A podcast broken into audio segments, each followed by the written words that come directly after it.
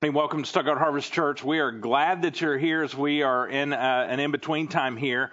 Um, what we're going to be talking about today, in between, uh, meaning we have today and then our new series begins next week. But this morning, we're going to be looking at something that's going to maybe be a little bit of a different perspective for us as we consider this topic. Um, to get us started, when people, when someone comes to you and says, hey, Harley told me to tell you, and then they say something. I, we're counting on that to be true, right? We're counting on that to be a real, honest, a true thing that I really said. When I find out, this is, let me just share with you a, something that drives me nuts so. When I find out that someone went to another person and they say, Hey, Harley told me to tell you and then whatever they say is nothing at all what I said. And in fact, something that they made up and that they're lying about so that they can get something or um, that drives me crazy. Especially when it happens to be someone saying something um, and, and it's kind of like they they are a predator. You know, I don't mean like they're a lion or a tiger. I mean like they're they are preying on women or children. That drives me nuts. So, in fact, there have been instances where I have heard that and I've told the person, don't come back to Stuttgart Harvest. That's a predatorial behavior. Someone trying to use someone else's name and position in order to get something from somebody when that never ever happened at all. It's a predator, and that drives me nuts. So it drives me batty. Do you relate to someone using your name in a way that you never gave them permission to do? Someone saying something and saying you said it and you never said anything like that. You can understand how that can irritate you and kind of raise up some emotions within you. Let's shift gears for a moment. Maybe let's think back to the last century. We're not going to get, there's not many generations that get to say that. We do. Think back to the, oh, let's say 1900s, uh, when most of you were born. Let's think, um, think about like, you know, in the 60s, 70s. I don't know much about the 60s, but think about as you were growing up your parents worked hard to establish a name of integrity, a name of honesty. Remember the phrase that, you know, my word is my what? Does anybody know the answer to that? My bond, right? But your, your parents, your grandparents, they worked so hard to establish credibility. Meaning, if I say something, then it's true. If I say I'm going to do something, I do it. And they work very hard to establish their name, their integrity, their honesty. So let's just imagine you go to school and, well, let's just say you mess up, you get in trouble. If you get in trouble at school for doing something stupid, then you go home, and your parents have worked hard to establish a name of credibility and honesty, and they expect you to live up to that name, don't they? What happened when you got home? If you got in trouble at school and then you came home, I'm just guessing your parents or grandparents did not get upset with the teacher. You were in trouble weren't you? I mean, that was back in the day when we got licks at school, and for any teenagers in here, we're not talking about a lollipop here. It had nothing to do with licks. I don't know why. Why'd they call them licks? We'll have to consult with our administrative professionals here later. But you got licks at school. When you got home, you were in super trouble. Right? Right. Because many times your parents, your grandparents have worked so hard to establish credibility and honesty and integrity associated with their name, and they expected you to live up to that as well. So we remember that, right? We, we've been a part of that. Maybe you have had a friend, or we'll say former friend, or relative. You can't get rid of your relatives, so relative, who maybe misused your name. Maybe they said something that you said, but you'd never said. And you understand the emotions involved in that and what might you feel. Maybe they have manipulated something you said in order to get some kind of gain for themselves. That creates a reaction within you, doesn't it? We can understand that. How important is it to us, our reputation, our integrity? And what happens for you at work? When somebody misrepresents you at work, what does it make you feel like then?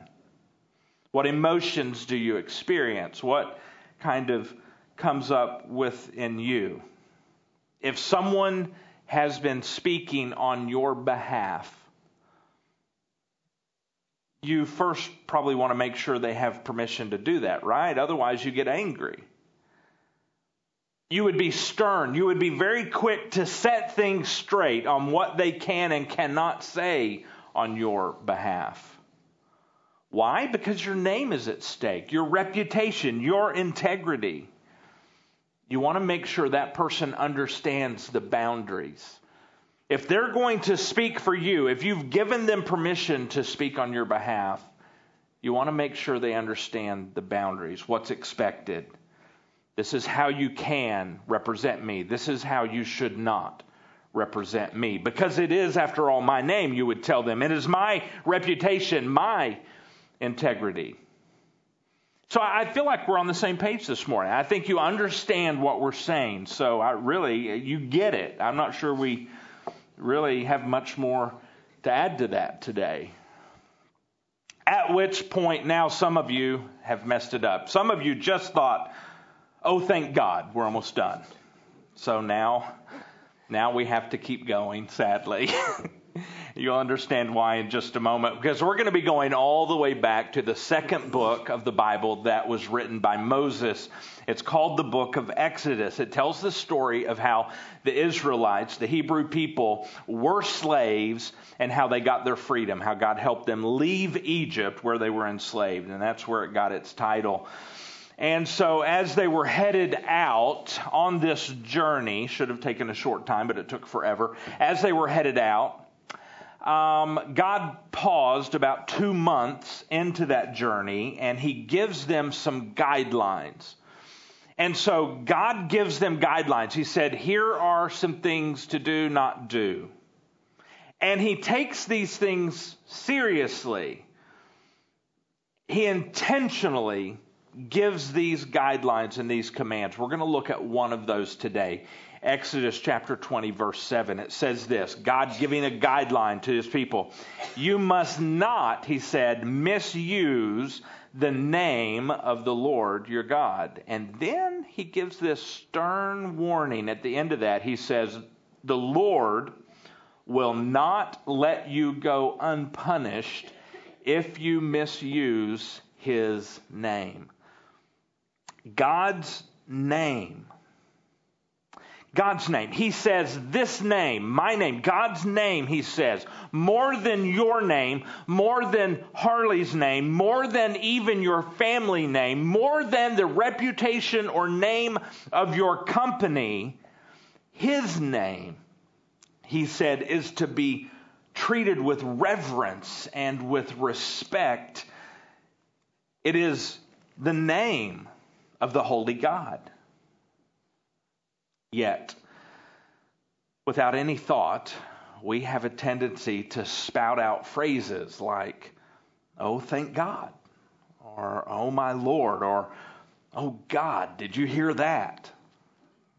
And the answer is, well, yes, actually, he did hear that, but we weren't really talking to him, though, were we? You see, the thing is, God considers that a sin. And He says, interestingly enough, it won't go unpunished. Now, we hear a great deal in Scripture about how there are natural consequences, natural negative consequences to decisions we make. If we drink and drive, guess what? We get a, we have a good chance of getting arrested and getting a DUI. Natural negative consequence. God did not have to send that down. It just natural negative consequences. All right, we do we we misuse prescription drugs, we're going to become addicted. Natural negative consequence. But in this case, we're not talking about a natural negative consequence. In this case, God is saying, No, I'm not going to just let things roll and happen. He says, No, I'm going to punish you. Uh, there's going to be discipline involved if you misuse my name. We're not talking about something that just happens naturally. God's saying, No, I'm going to bring it. I'm going to bring it. Now, a side note here God's not saying, I won't forgive you. That's not what he's saying. Please don't misinterpret that and align it with something that it's not meant to be aligned with. Like there's a verse in Mark chapter 3 that talks about something really serious. These are not connected. God's not saying, I won't forgive you, but he is saying, he is saying it's, it's forgivable. But he's saying, certainly, there's going to be discipline involved. Whether it's forgiven or not, it can be forgiven, but there will be discipline involved. You see, here's the thing there's more to this problem than just a choice of vocabulary. There's more to this than just a choice of words. There's more of a problem here than just phrasing. When we use the name of God, it, it shows how we really feel. It doesn't reveal a vocabulary problem, but it reveals in each one of us, myself included, a heart problem. It specifically reveals a problem existing and persisting inside of my heart. But it's something seemingly so so casual, so passing, seemingly so harmless, so not intended the way God is perceiving it here. Maybe, maybe we should look at why some of the reasons it is serious. Why it makes misusing God's name so so revealing about ourselves. So he says, You must not misuse the name of the Lord your God. Misuse. We treat his name so casually. One of the names God helps us understand him by, how he kind of describes himself to us, is the name of Yahweh. And, and that means one who is ever present. I guess part of misusing his name means that we consider his name empty or we consider it meaningless. Empty because it's, well, it's just another phrase, just another word, just something we say with no thought, just a reaction that we have. It's empty because it's a phrase when we misuse it. It, it denies the very power of God. It, it refuses to acknowledge the mighty presence of God, God who is ever present. It strips away his holy majesty, just blabbering it out when, oh wow, would have been just as effective. You see, we demote the Creator, our Savior, we demote the Christ of the world to a powerless, degrading, simple exclamation like, cool, wow. Or if you grew up in the 80s, awesome, neat, oh man. And somehow, it's okay to just use God's name as one of those. We treat it casually.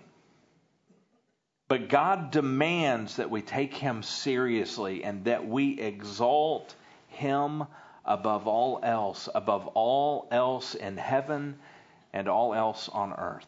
Yeah, the passage says, excuse me, you must not misuse the name of the Lord your God. You know, God obviously takes this very seriously, and I, and I think that, that we should too. And I believe if we really grasp the, the importance of it, we will take it seriously. So, if you will, imagine with me for just a moment that, that you are in your favorite restaurant, uh, the restaurant that you don't go to very often because it's it's kind of expensive. And, I know just what you're talking about. And you're on a budget. Taco Bell. Taco Bell. So you're not going through the drive-through. You're actually going in and sitting down Taco Bell and you're ordering like the, the meal. No, something nice. No. Something nice. So so you're in this nice restaurant eating with your family and you're not even worried about that it's a little expensive because someone else has offered to pay. So you're in there eating with your family and everything's nice and and you're enjoying the meal. But then all of a sudden you start to have this just tightness in your chest and you can't really catch your breath.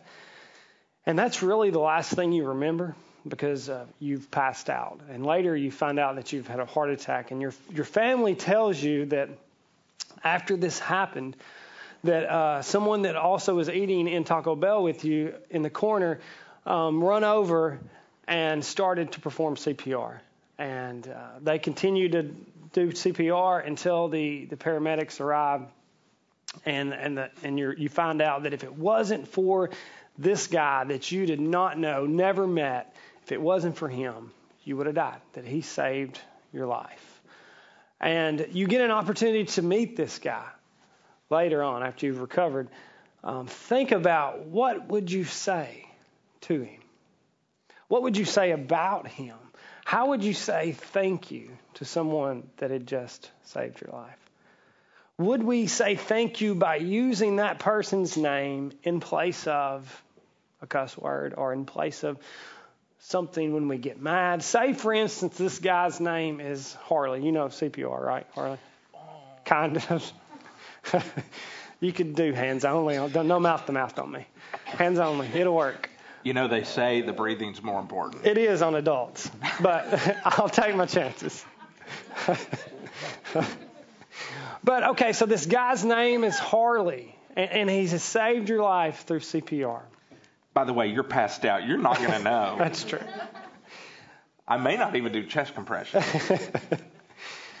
but would we, would I, then, every time I, after that, when I stump my toe or hit my hand, hand with a hammer, would I say, Harley, blankety blank, Harley? I might start, but I, no, I mean, we, we wouldn't even, we wouldn't do that. We would, we would use that person's name with respect. We would respect them. We would be very thankful. Why? Because we would say, that guy, he saved my life. You know, as Christians, as Christ followers, we believe something really amazing. And if you're not a Christian, if you're not sure about the whole Jesus thing, you're in a, you're in a, a good place to explore the, the claims of Christ. Um, but you need to know this. Um, we believe, based on eyewitness accounts, that that Jesus died, and and he didn't stay dead. Three days later, he rose from the dead, and Jesus did this to save my life, to save your life, and the greatest motivation. I believe the best reason for us to not misuse the Lord's name is because that guy, he saved my life and as followers of Christ, when we misuse God's name casually, you know, people start to kind of question if if he did save our life. And I'm not saying, don't get me wrong, I'm not saying if you have ever misused God's name that you're not a Christian and you're going to hell. That's not what I'm saying at all. What I am saying is though, when we do that, people don't take us serious about our relationship with Christ. They don't take us as serious as they should. You honestly, have you honestly thought, you know, what would you say to someone that saved your life? And you may have not given it much thought, and you, you may have misused God's name, and and we, we understand that. We're not we're not here to um, call you out or talk down to you. That's not our intention at all. Um, but maybe after today, we can say, How would you treat someone that saved your life? And get this what Jesus asks for us, ask of us, that is, in return, is for us to be his ambassadors. It's not a word we just use in casual conversation, really. But an ambassador is just an official representative. He asks us to be his representative here on earth to the people that we're around. And you know that the Hebrew uh, theologians tell us about this passage here in Exodus.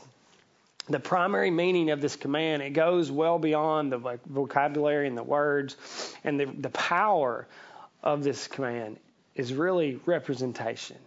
It's it's us representing God, how we represent God. And, and once you become a follower of Jesus, you're given new authority. You're giving a new name which under you live. And that's the name of Christ, a Christ follower. You're given a responsibility to represent him. You know, Peter in the New Testament, in, in second in First Peter, that is, he puts it this way. Listen to what he says. He says, For you are a chosen people. God has chosen you to do something very special. He's chosen you to represent Him to a world that desperately needs Him. An ambassador, a representative. Peter goes on, he says, You are royal priest. Royal because you've been adopted into a family of the king. So you are coming in the name of that king and a priest because you are given the responsibility to point other people to the love and the forgiveness of God. He goes on to say, a holy nation, God's very own possession. We, we are God's. God owns us. He bought us through his blood. And instead of making us slaves because he bought us, and he could have, instead, he adopted us and he made us his children, children of God. And you're coming into this world in the name of that king. And Peter kind of wraps it all up here. And he says, as a result of as a result of all of what I've just said, you can show others the goodness of God, for he called you out of the darkness into his wonderful light. Coming in the name of a king. You know, sometimes I feel like we, we kind of have this attitude of, you know, thanks for salvation, God. Now back you know, back to my life on my terms, the way I want, what pleases me, makes me happy. And whether we we like it or not, whether we feel prepared or qualified, God says we are ambassadors of Christ. So I want you to think with me a minute. What if we got this right? What if we left here today and we really got this right? And we chose, we made a decision to not misuse God's name and, and, to give him the honor and the reverence and the respect that he deserves and to be the best ambassadors of Christ we could be. And we took that job really serious. What would be the impact on the people in your life? What would be just the impact of the people in your homes? Parents, what would be the impact on your kids? See, if we want our kids to take Jesus serious, if we want our kids to follow him, to love him, to serve him, then, you know, we have to live that out in front of them. They have to see that in us. They have to see Christ in us. You know, what if the people that we work with could say about us, hey, that, uh, you know, man, I don't know if I believe what he believes. And it's kind of weird. It's, it's out there, maybe. But, I mean, he obviously really believes it. And, you know, he, he loves people and he obviously loves God. What if they could say that about us? What would be the impact if there was no question whatsoever that Christ was changing our lives and people could see it by the way we talked about Christ, by the way we worshiped him. And that's our prayer today. It's our prayer that that we would not let a day pass without lifting his name on high, worshiping him, thanking the Lord for his love and his sacrifice for us. Because Harley, you know, that guy, he he did save my life. Saved my life. Um, he's asked us, as Donnie said, to be ambassadors, his representatives here. And if we're going to come to the world in the name of the King, the name of our King, he says, don't misuse it. Don't come to the world with your agenda, Harley. Don't come to this world who is hurting and needs God. Don't come to this world in my selfishness, in my life, the way I want it, the way I. He said, that's misrepresenting me. That I want you to go to the world on my terms.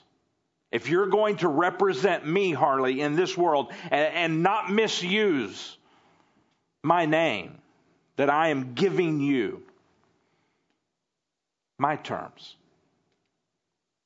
In the Old Testament, God gives us some 613 commandments, and it can be summarized down to 10 commandments if you look at the 10 commandments Moses brought. And Jesus did something quite amazing in the New Testament. He summarized that entire law, which went from 613 ish down to 10, and all saying the same things. And Jesus now summarized in the New Testament all the way down to two commands. He says, This summarizes the law. You do this, you're fulfilling the law, Jesus said. You can find it. We're not going to go there right now, but you can find it in Matthew chapter 22. And he summarized it to two things. Do this, he said. He said, Love me. He said, Love God with all your heart. Everything about you, love God. That takes care of a whole bunch of commandments. He said, Love God. And then he asked us to represent him well. You know how he said? You know what he said to do that? The second command he said, love love others. He said, love me with everything about you. Love God completely with everything about you. And then do the same. Love others. Represent me to the world, he says. Don't misuse my name. If you're going to carry my name, if I have adopted you into my family and I send you out into this world to represent me, he said, love me and love others. You see, God deserves the highest regard. In fact, this is our bottom line today. God deserves the highest regard in our hearts, our minds, our words, our lives, and in this world. God deserves the highest regard in our minds, our words, our lives, and in this world. And you know what? Listen, none of us have represented our King the way that we are supposed to, the way that He has called us to. We have all failed at this.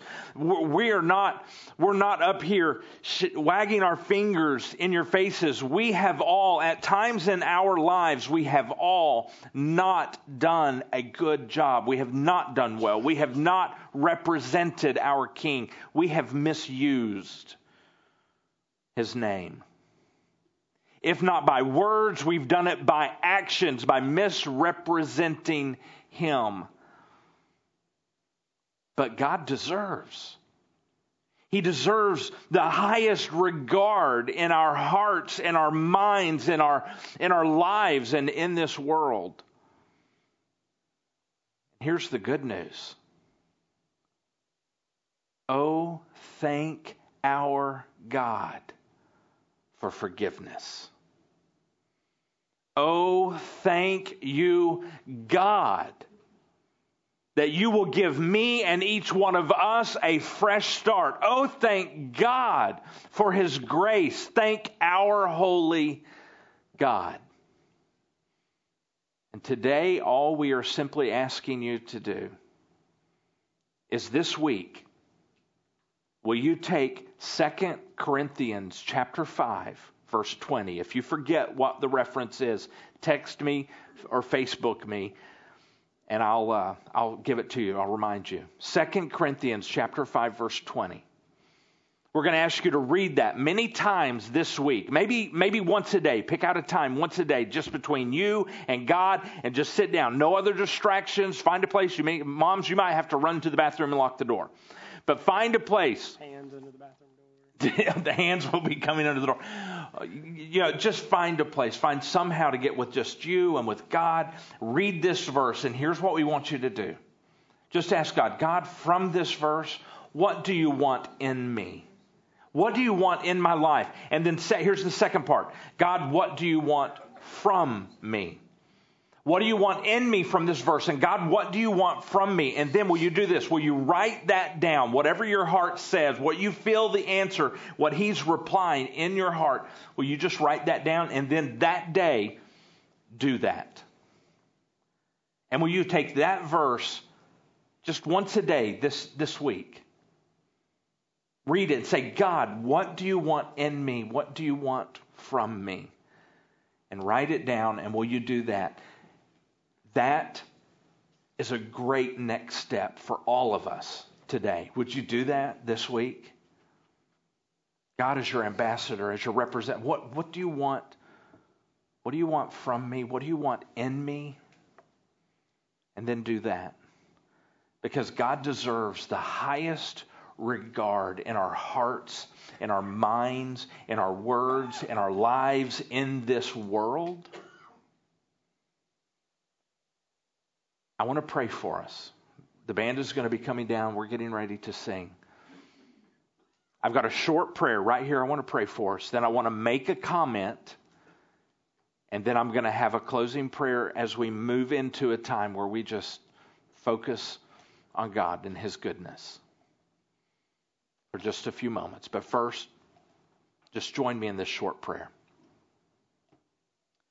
Father, forgive us. God, forgive us for not lifting your name high and worshiping you, God, as our creator, as our loving Father, as our Savior, as our Redeemer. Oh Lord, so often we have misused your name. Oh Jesus, we have misrepresented you at many times to our friends. God, you are holy above all. You are never to be lowered to the casual. God, forgive us for degrading you. Forgive us for at times when we have degraded your name. God, I know that the more we get to know you as Father, the more we get to know you as our King, as our Lord, the more we get to know you as Savior and Christ, the more then we will lift your name up with our words, and even more than that, God, with our actions. God, help us to get to know you more. Help us to get to know you more and more every single day through your word and through our conversations we call prayer that we have with you. In the name of Jesus, we pray. Amen. Now, a life that holds God in the highest regard is a life that God blesses. And beyond that, it is a life He blesses with friendship one of the cries of my heart is to one day be able to be called a friend of God. But a life that treats God as casual and ordinary, a life that, that takes God's great name that He has put on loan to you and doesn't live up to the name of the King,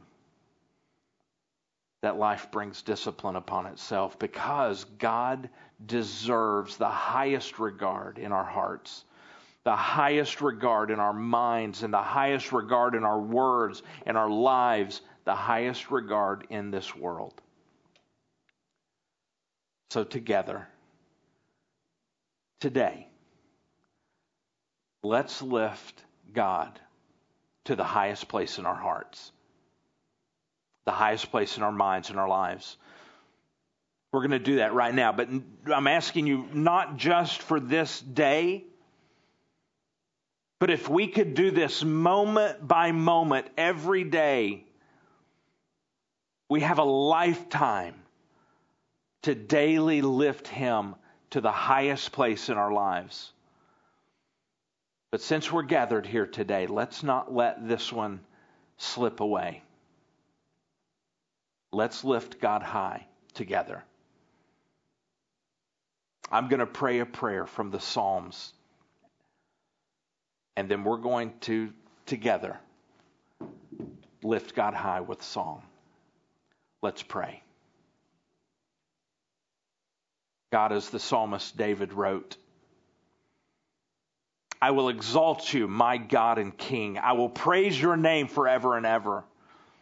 I will praise you every day. Yes, I will praise you forever. God is the Lord. He is most worthy of praise. No one can measure his greatness. Let each generation tell its children of your mighty acts. Let them proclaim your power. I will meditate on your majestic, glorious splendor and your wonderful miracles. Your awe inspiring deeds will be on every tongue. I will proclaim your greatness. Everyone will share share the story of your wonderful goodness. They will sing with joy about your righteousness. The Lord is merciful and compassionate, slow to get angry, and filled with unfailing love. The Lord is good to everyone. He showers his compassion on all his creation. And of your works, God, I will thank you, Lord. Your faithful followers will praise you. They will speak of the glory of your kingdom and they will give examples of your power. They will tell about your mighty deeds and about the majestic and the glory of your reign. For your kingdom is an everlasting kingdom. You rule throughout all generations. The Lord always keeps his promises. He is gracious in all he does. The Lord helps the fallen. He lifts those who are bent beneath their loads. The eyes of all look to you, God, in hope. You give them their food as they need it. And when you open your hand, you satisfy the hunger and thirst of every living thing. The Lord is righteous in everything he does, he is filled with kindness. The Lord is close to all who call on him, yes, to all who call on him in truth. He grants the desires of those who fear him. He hears their cries for help and he rescues them. I will praise the Lord, and may everyone on the earth bless his holy name forever and ever. Amen.